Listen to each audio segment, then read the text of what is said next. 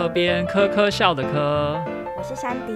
欢迎来到我们的节目《科科出来讲》。哎，珊迪，你现在有运动的习惯吗？哎，坦白说，我的运动就是每天走路上下班。哦，还有一个，我住在五楼，所以我每天呢也会至少爬五层楼哦。对我大学的时候，那个体适能课有说，蹬阶也是一个非常好的运动。然后你很像，甚至有一个那个网络的留言就说，你每多走一个楼梯就可以多活零点三秒。哦，真的？对。那我每天累积了不少哎。姐，不要小看爬楼梯这件事情哦，因为你住在五楼的话，有时候你一级的时候也会爬到哦上气不接下气，甚至觉得脚已经没有办法再抬一阶了。到后来真的是用生命力在坚持着呢。对，所以针对这个上气不接下气呢，我们今天就邀请到一位老师来跟我们好好的说明这些运动背后的科学原理。那我们欢迎师大体育与运动科学系陈永志老师，欢迎老师。好，主持人好，那我是呃来自师大的呃陈永志老师，那现在是在体育运动科学系任教，对，那我们现在已经没有体育系，那呃我们之所以加上运动科学的部分，是因为其实在运动员的训练和呃健身的部分，我们都要有科学化、系统性的呃介入，那这样子才训练效果才是比较有呃呃效率的。好，那刚刚山迪说他其实是呃走路的呃生理活动哦，那其实运动的话，它是包含在生理活动的一个部分，所以你即便是走路或者是快走，那或者是刚刚你讲的爬楼梯啊、上下楼梯，都也是身体活动的一部分。那当你进行比较高量的身体活动的时候，其实对于一些心肺耐力啊、体适能的部分啊。或者是你协议指标的部分都有一些改善的效果存在。那老师刚刚我说的那个网络留言，就是每多走一步楼梯可以多活零点三秒，可能是真的吗？呃，这个我倒是不太知道是不是真的。对，但是运动只是身体活动的里面的一部分。那呃，以呃运动生理学来讲，我会比较推广的是身提供增加身体活动量。那一般人一般人对于增加身体活动量的概念是比较能够接受的，因为你一些没有在规律运动，你跟他讲运动，你只要二三十分钟，他可能就觉得我累了，有点累。对，那当你跟他说提提提高身体活动量，像是走路上下班啊，那以及爬楼梯这些东西，那其实它也都算是运动的一部分。那对于身体健康也是有一些呃促进的效果。哎，这就让我想到是那个一天一万步的一个运一个活动，就是你强迫自己每天走一万步，就是去增加基本的活动量。对，这呃其实也有一些证据去去支持这些，就是当你身体活动量的增加，那像是你每增加一千步的呃步数，你可能就降低你的呃呃离病率或者是死亡率。那当你当然你的呃身体活动量越高的时候，对于一些疾病的预防，它可能就会有一些正面的效果。那另外我们一般想到大概是运动要连续二三十分钟嘛。那最近的一些研究有去把这个部分做了更短的一些呃拆解，就是说像是每二十分钟做两三分钟的快走。那你可能持续，呃，累积的时间大概二到三十分钟，其实对于餐后的血糖降低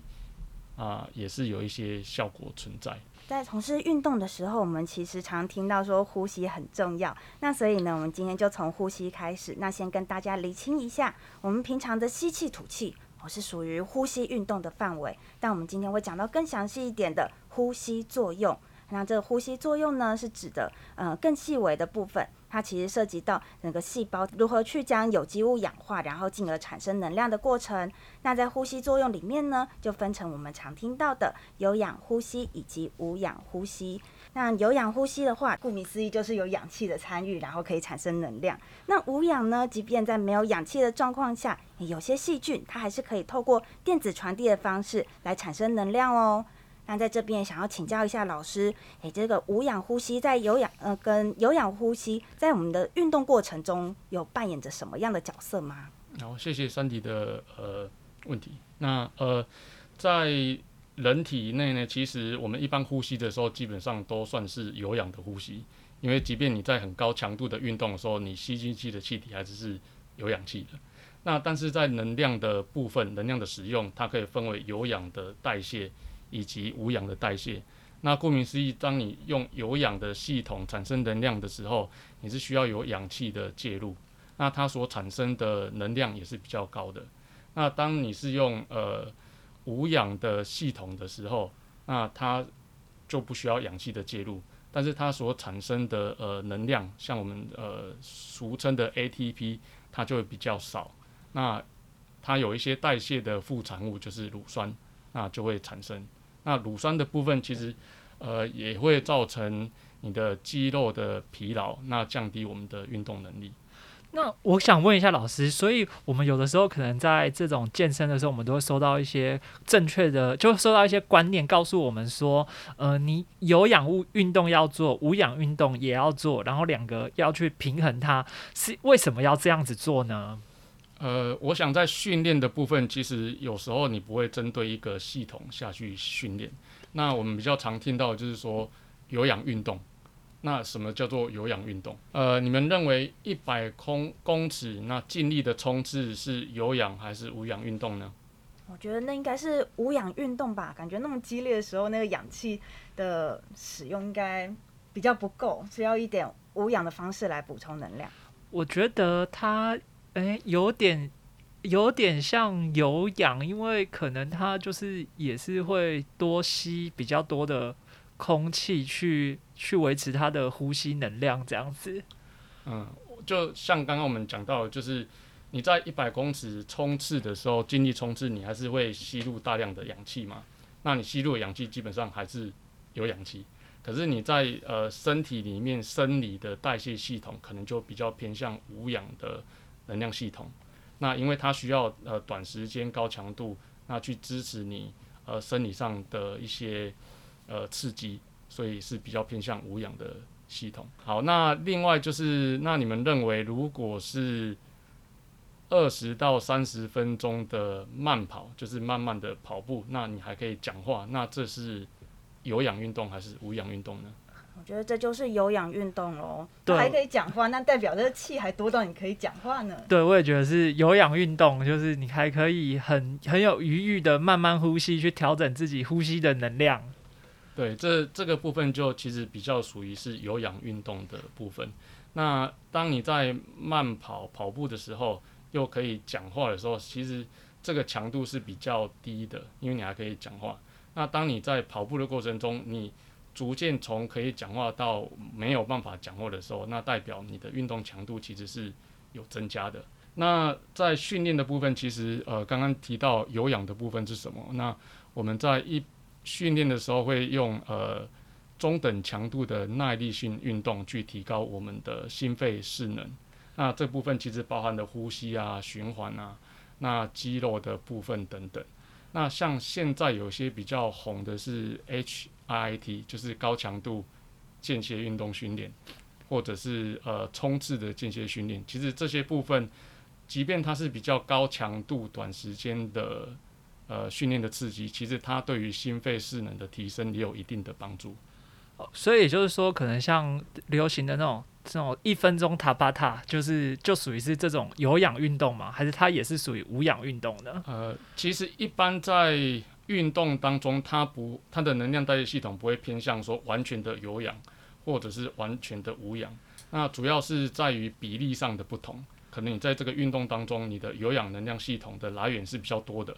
那或者是你在呃高强度的像呃十秒二十秒的冲刺，那这个部分可能是强度比较高，那你无氧代谢的使用比例是比较高的，所以我们一般在讲的时候是不会是完全的有氧或者是完全的无氧，只是在能量提供的比例上的不同。所以刚刚聊天的过程里面，我们就知道了，虽然很多的运动，我们都觉得在运动的当下，我们明明还是有呼吸，应该照理来讲会有氧气进入到身体，但可能在你身体那个那么强，呃，强度那么强的状况下，是必须要以无氧的方式来，呃，产生能量的。那老师刚刚也有提到说，好比说会产生乳酸呐，或者是呃需要吸比较大口的气。那我想要问问看，就嗯，无氧的呼吸还有其他嗯外观上跟有氧比较大的差异吗？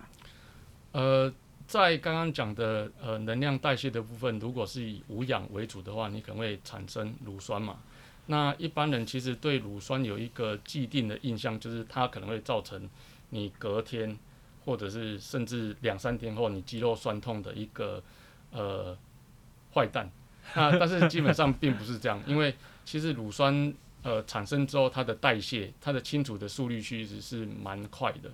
那基本上你大概在二三十分钟后，你的乳酸就会回到原本的基础的呃一个浓度了。那你如果隔天或者是呃二，我们说的是二十四到四七十二小时，如果你还是会有一些肌肉酸痛的部分，那其实是呃一个名词叫延迟性肌肉酸痛。那它是因为你做一些不熟悉的运动或者是离心运动，那造成你肌纤维上面有一些呃轻微的损伤，而造成呃肌肉有酸痛的部分。所以这个部分并不是乳酸而造成的。哦，原来乳酸它不是一个坏东西，而且就算产生了，也可以很快就代谢掉。那我以前去爬山，隔天剃退。喊滑到乳酸身上真是错误。对你有可能是要再多爬一点，对，让你的肌肉比较强壮。对，那也就是说，我们有听过一个说法是，哎，你在运动完，然后好好做完做缓和跟拉筋等等的恢复恢复的运动，其实就会让后续乳酸堆积比较顺。会应该是怎么讲？应该是说你后面乳酸的那种身体的酸就不会那么强烈。老师，这个也是有科学的根据嘛？呃，应该是说。就是你在做一些缓的运动的时候，你其实是增加你血液循环的一个呃速度嘛，哈。那其实你可以增加你乳酸排除的一个速率，那这个部分就有助于呃降低运动的呃疲劳的时间。那因为你把乳酸很快的就能够排除了嘛，因为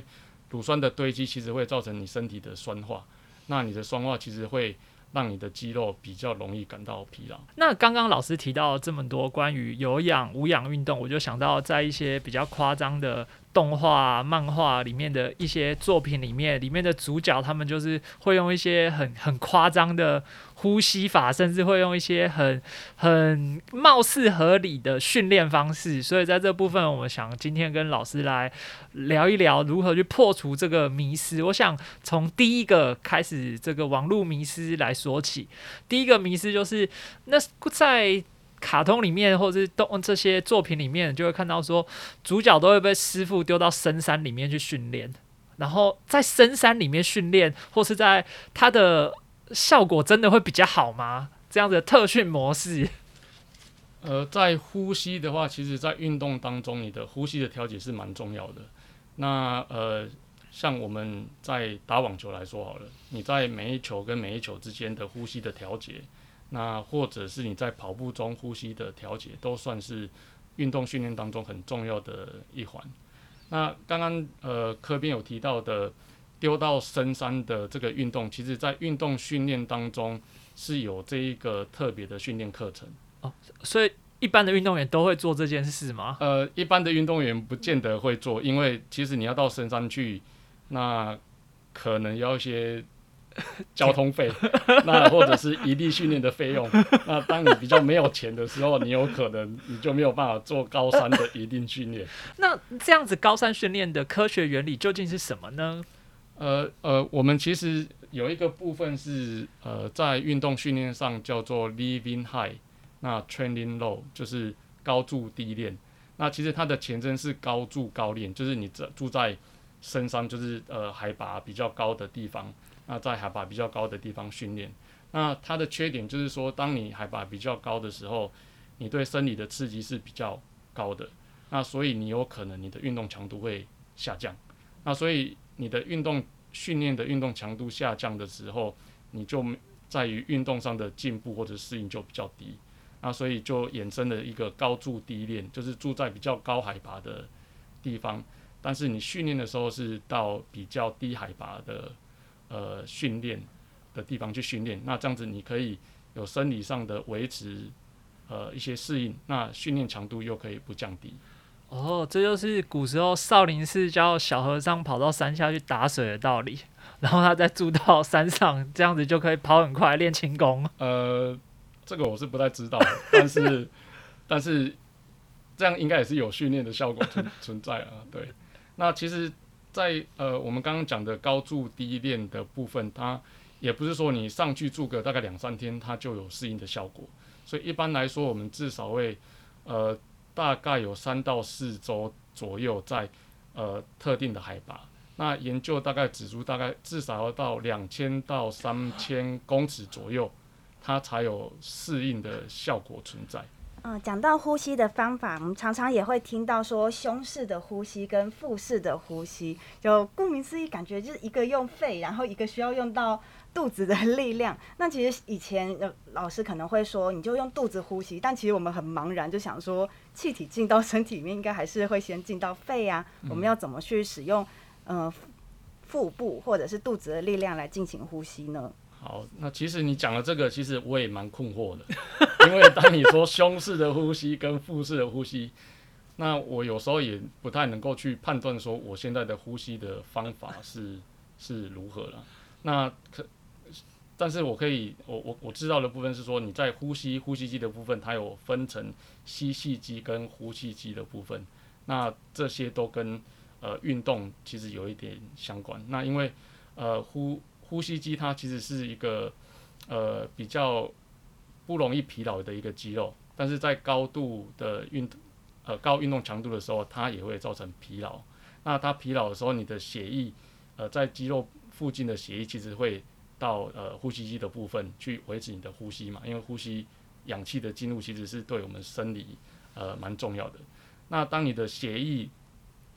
有一些流到你的呼吸机附近的时候，其实会降低你肌肉的一些血流，那就会降低你氧气以及养分的提供，那也会进而造成你的运动表现会降低。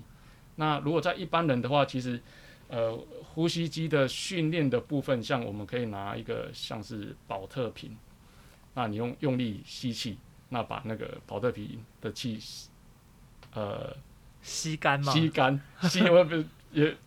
不太确定能不能吸干，就是你保特瓶它会变得扁扁的，对，扁扁的。那或者是你用吹气球的方式把气球吹大，那这些都是比较简单能够训练到呼吸。肌的一些方法。那在这里来问一下老师，刚刚讲到的呼吸肌是指呼吸的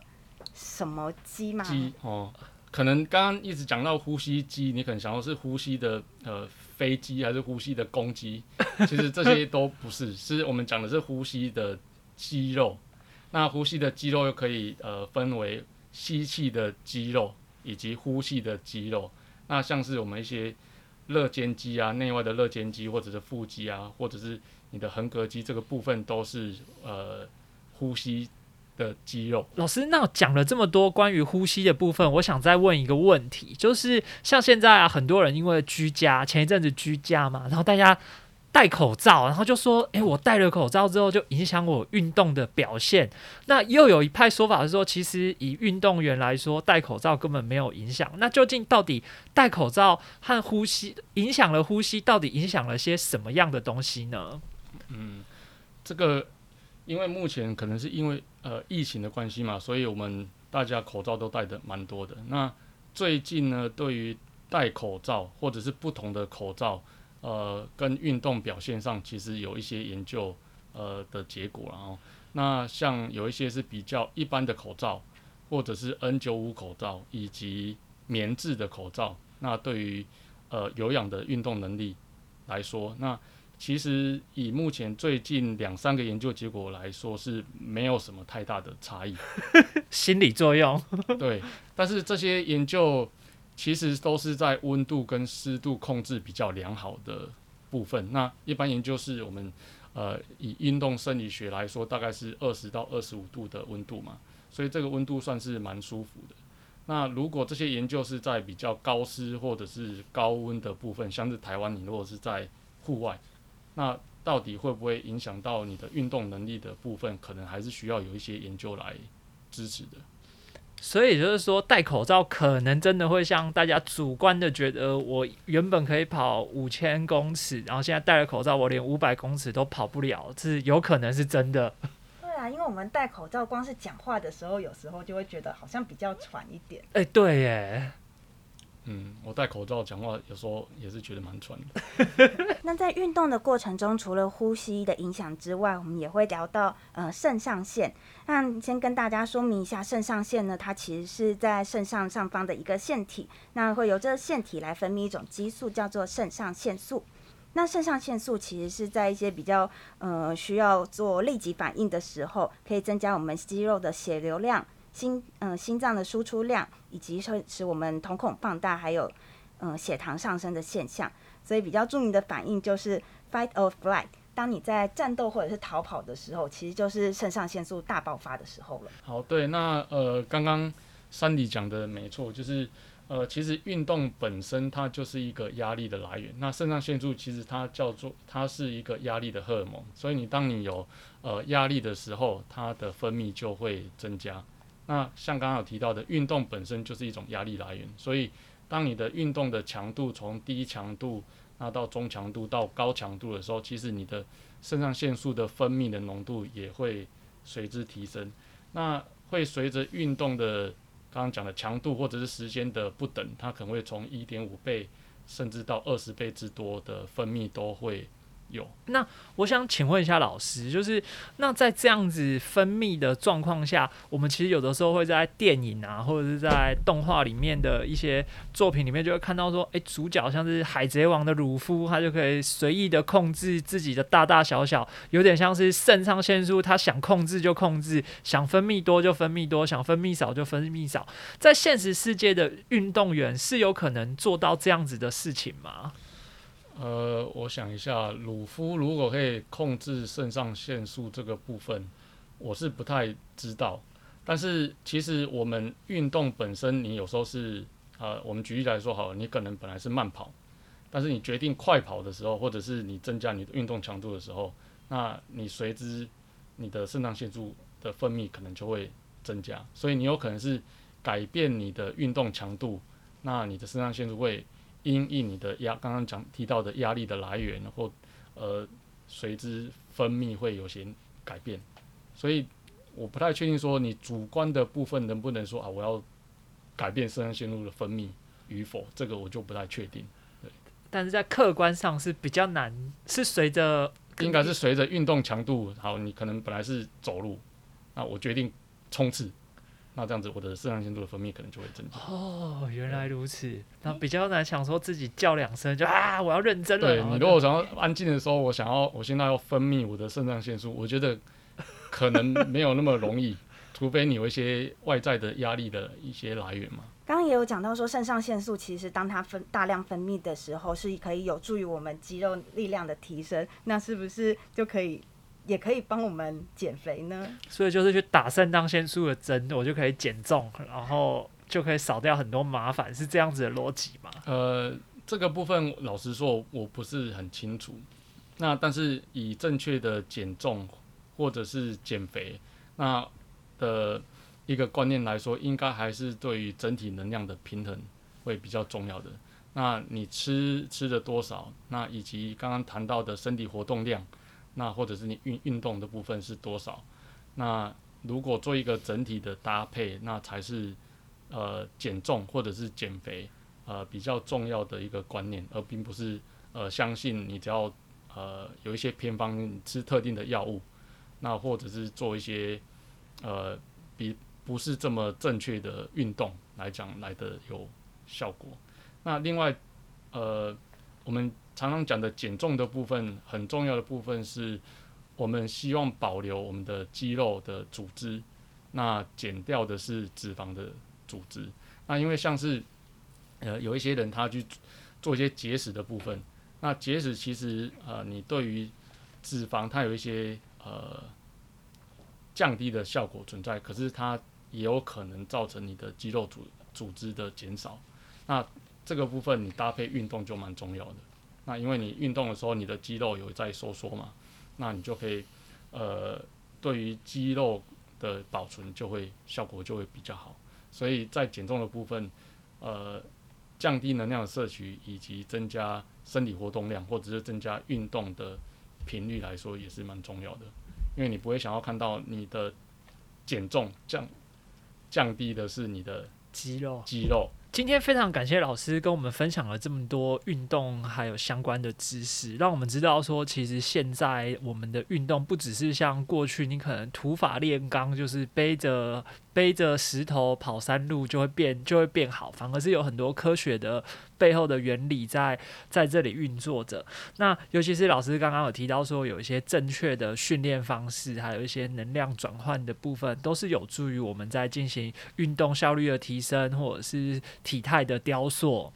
而且啊，在运动的过程中，不只涉及到呼吸，可能还会。跟我们各个部位的肌肉一起来同心协力完成这件事情。我记得早期有关于运动这一块，就是推广三三三，就是每周运动三次，心跳达一百三十下，然后一次可能三十分钟。但现在好像有更多的建议出来，我们就可以让我们运动的效果更有效喽。对，其实三三三是比较好记的一个口号啦，因为你如果一你对一般人说你要运动要多久，那持续时间。呃，或者是你频率要多久，那强度要多久？那你讲太多术语的时候，反而并不是这么好去实行。那目前的研究证据是说，你可能每周要一百五十分钟的中等强度运动。那一百五十分钟的概念大概是什么？就是你把它，然后你大概是一个礼拜有五天，那每天大概是三十分钟的的的运动。那或者是高强度的时候，应该是七十到九十分钟，所以你可能把它除以三好了，那你可能会有三十分钟的高强度。那你如果除以五，它的时间也会比较低。诶，那老师，我想这一集一直在讨论所谓的中强、低、中、高强度。那就我们一般没有什么运动概念的人而言，大概可以怎么样去区分这些低、中、高强度的运动？呃，我想就是如果以呃。慢跑或者有氧运动，我们刚刚提到的，那大概就是你在走路的时候，你还可以讲话，所以这个强度就是比较低的。那当你走路或者是慢跑的时候，你已经到无法讲话或者是讲话比较吃力的时候，那就是你的运动强度是比较高的。那一般人可以用这个简单的呃能不能讲话、能不能说话呃来去判断你目前的运动强度。哦。所以也就是说，我们在这样子的规则下面，也都是这些运动科学背后带给我们的一些正确运动的观念。那如果想要更加认识呃身体的各个部分的话，也欢迎大家来到科教馆参观我们人体的奥秘展览。那对你自己的身体会有更进一步的认识哦。对，那也请大家可以继续关注我们的节目，让有更多关于科学的知识，以及生活中无论是在运动中，或者是在各种各样的力学，都会有很多不一样的收获。那今天的节目到这边，谢谢大家，谢谢大家。